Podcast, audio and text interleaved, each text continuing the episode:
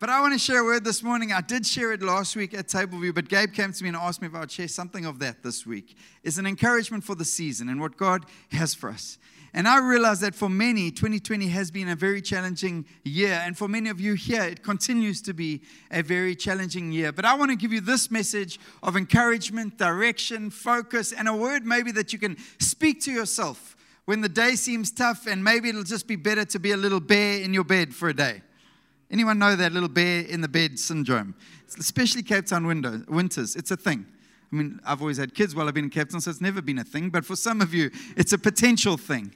Um, but say this with me keep showing up. Now you've got to say it with a little bit more. Come on, Milton. Keep showing up. Keep showing up. Yes, good. I like it. I like it.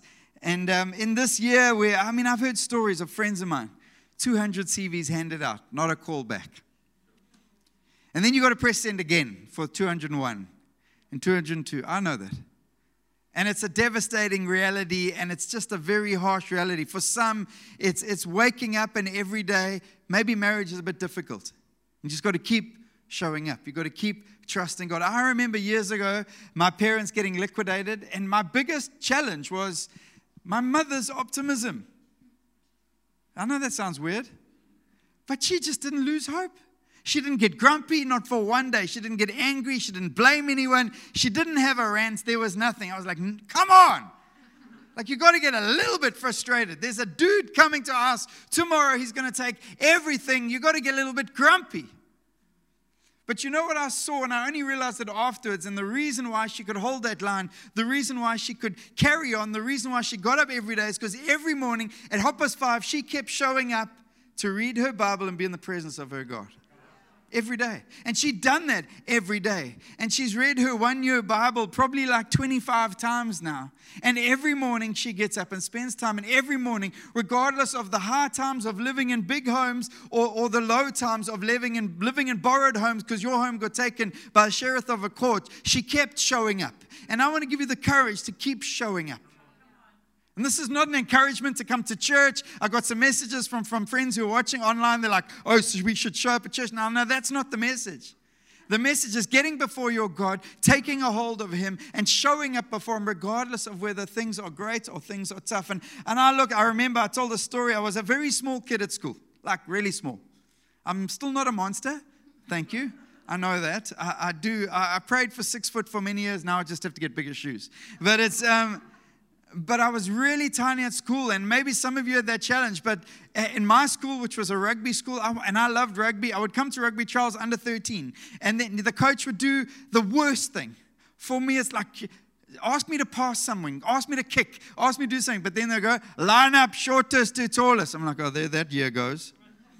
You make your way down out of 220 kids, and the guy next to you, he's the only really small man in the year. I don't know, there's some politically correct words you can use in cultures, but Paul Sishi was very small and he's still very small. And I was the next smallest.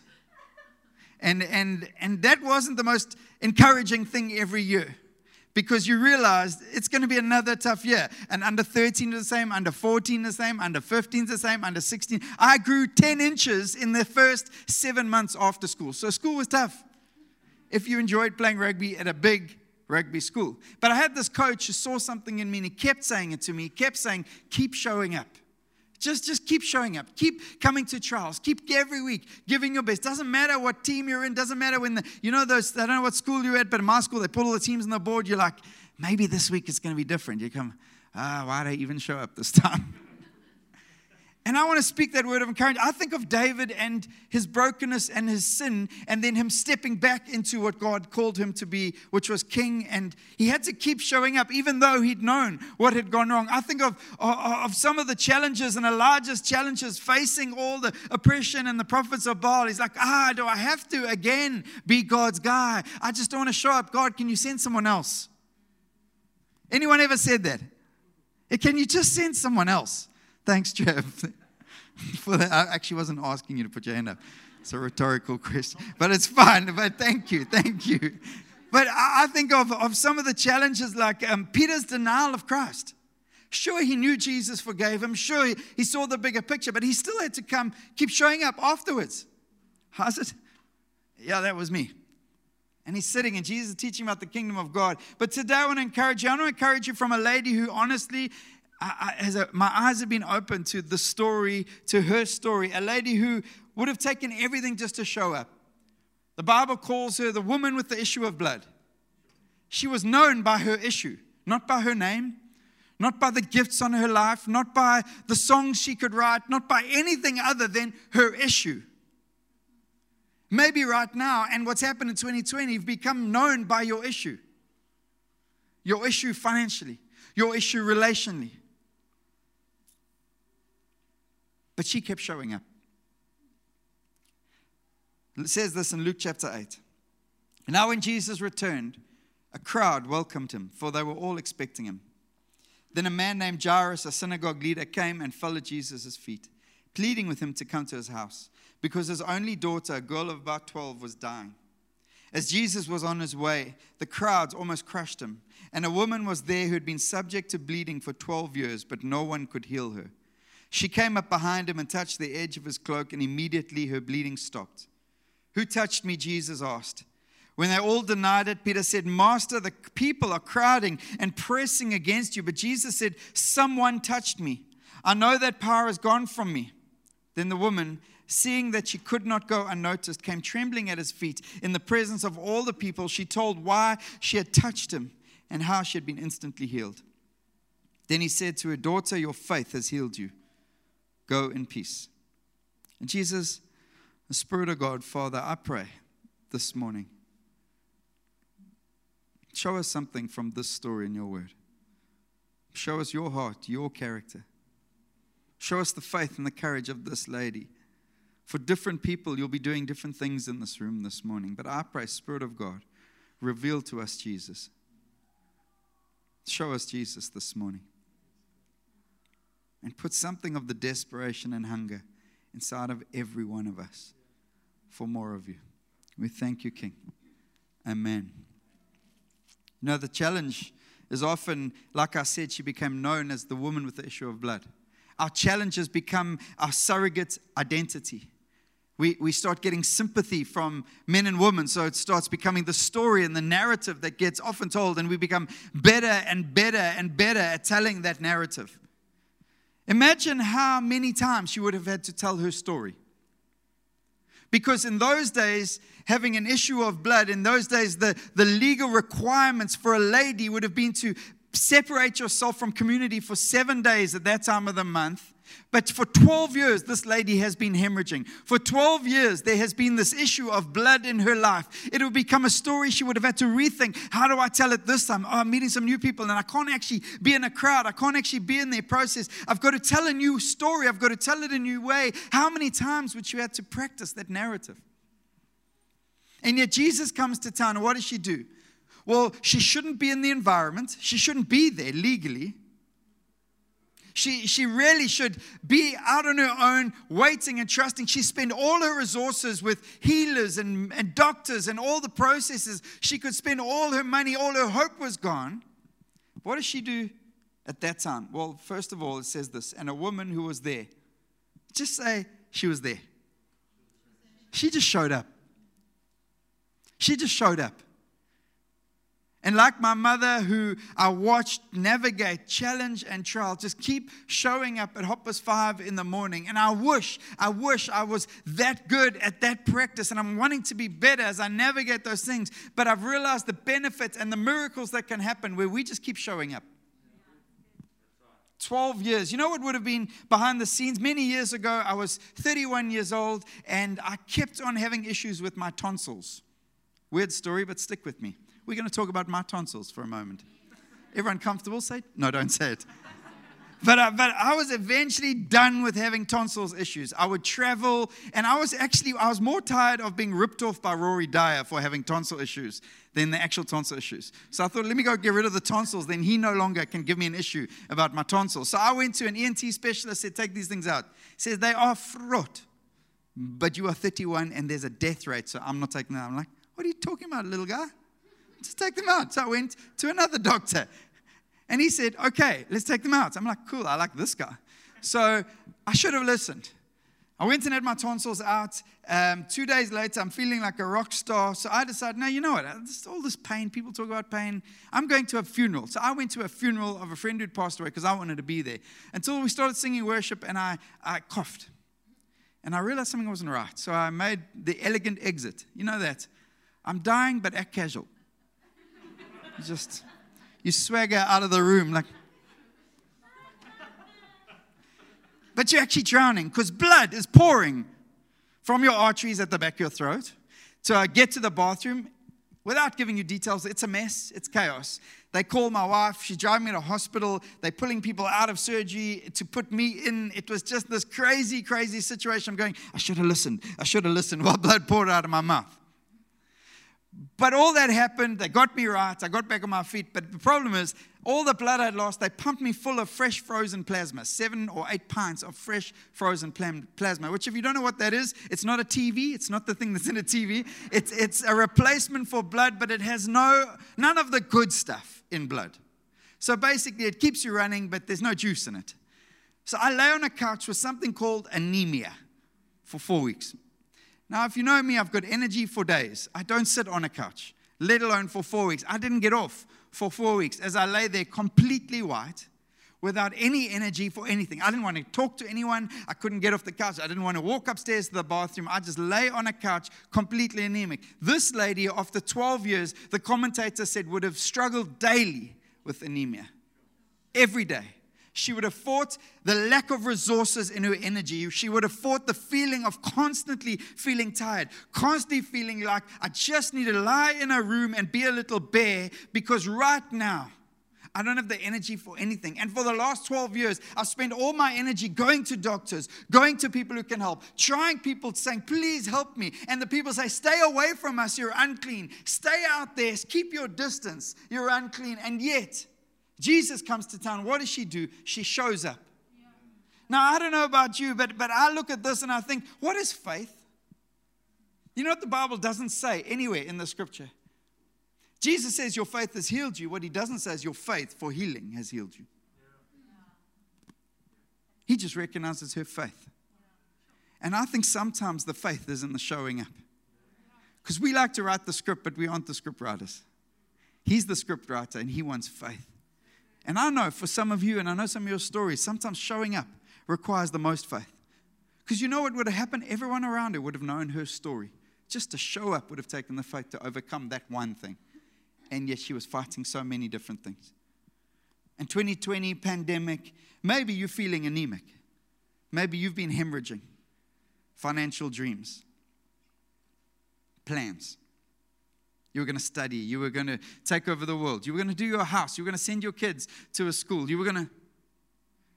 Maybe you've just been hemorrhaging. Your business you've built for 15 years, hemorrhaging. And you can't do anything about it, and no one can help. No financial advisor, no pastor, no, no one. Well, all I can say to you is keep showing up before Jesus. When Jesus comes near, keep showing up. I want to tell you, He's nearer than you think or know. Why? Because when we show up, He loves to show up as the miracle worker, the wonder working God. He just loves to do that.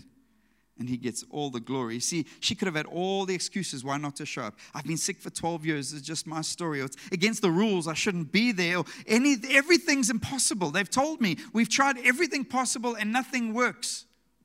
What about things like self awareness and embarrassment? Oh, there's the woman with the issue we struggle to preach about it at church sometimes because the nature of the story it, that was her life. Every relationship had that story, that narrative in it. And to just pitch up, just to show up. And sometimes the enemy comes in and he's going to remind you of your issue, your story. And you know what you're going to want to do? You're going to want to hide. And it's going to take the greatest courage just show, to show up. And I want to tell us, I want to remind us, and I keep saying this line because I want you to say it in your conversations. A church without the broken is a broken church. So I want to ask you to keep showing up if you're broken. I want to ask you to keep showing up if you're broken. I want to ask you, even if people know of your brokenness, that's the awkward thing in community. Oh, and that sometimes happens. And I'm telling you, God wants to use the community of His church to bring healing not to bring more self awareness. I want to be more aware of Jesus. Anemic, no powerful life, show up. feeling, feeling broken and, and nothing can happen, show up, feeling like the back of the queue and someone else should get, Jairus' daughter should get the healing. No, just show up. Secondly, reach out. And this point will be a bit quicker. It goes like this Verse 44 She came up behind him and touched the edge of his cloak, and immediately her bleeding stopped. She didn't just show up, she reached out. You know what she could have said? She could have said, Well, he's God, isn't he? I'm just going to stand here. He should know I'm here and why I'm here. And he knows about my issue if he's God. How many people do that at church? It's like, well, I'm just going to, I'll show up, but I'm not going to reach out. We, we get our little T Rex praise hands on.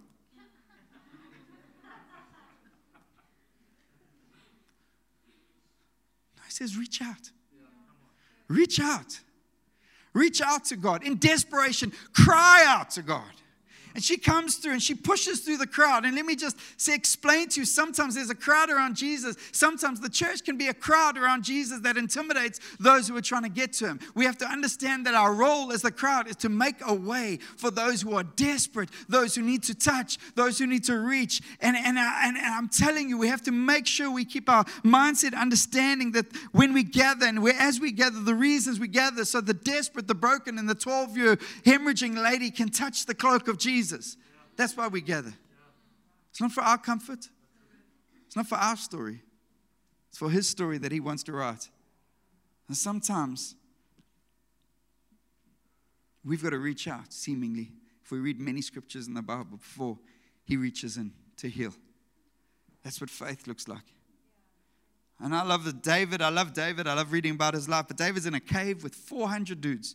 And the Bible describes him as this. Imagine this for like a, I'm going to give you an army. They're all disgruntled, discontented, and in debt. All of them. awesome. I'm the king of these guys. Get me out of here. And where they're living? Not in the Ritz, in a cave, hiding from Saul. And this is David's response to that situation. And, and, and if you want to know if you can be honest with God, just listen to King David. How long, Lord, will you forget me forever? Anyone started a letter that dramatic? How long will you hide your face from me? How long must I wrestle with my thoughts and day after day have sorrow on my heart? How long will my empty triumph, my enemy triumph over me? Look on me and answer, Lord my God.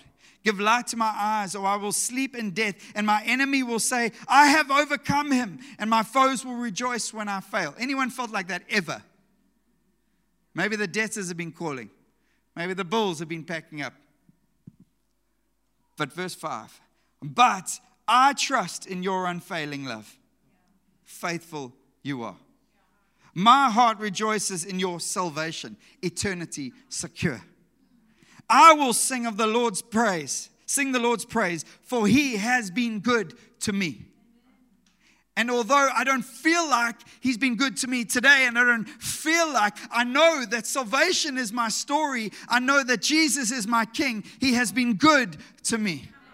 And when I declare that, and when I speak it, and when I speak a but into my story, faith begins to rise. And you know what I'm doing? I'm reaching out. And then a simple point number three it says this, and Jesus carries on. I love this story. Who touched me? Jesus asked.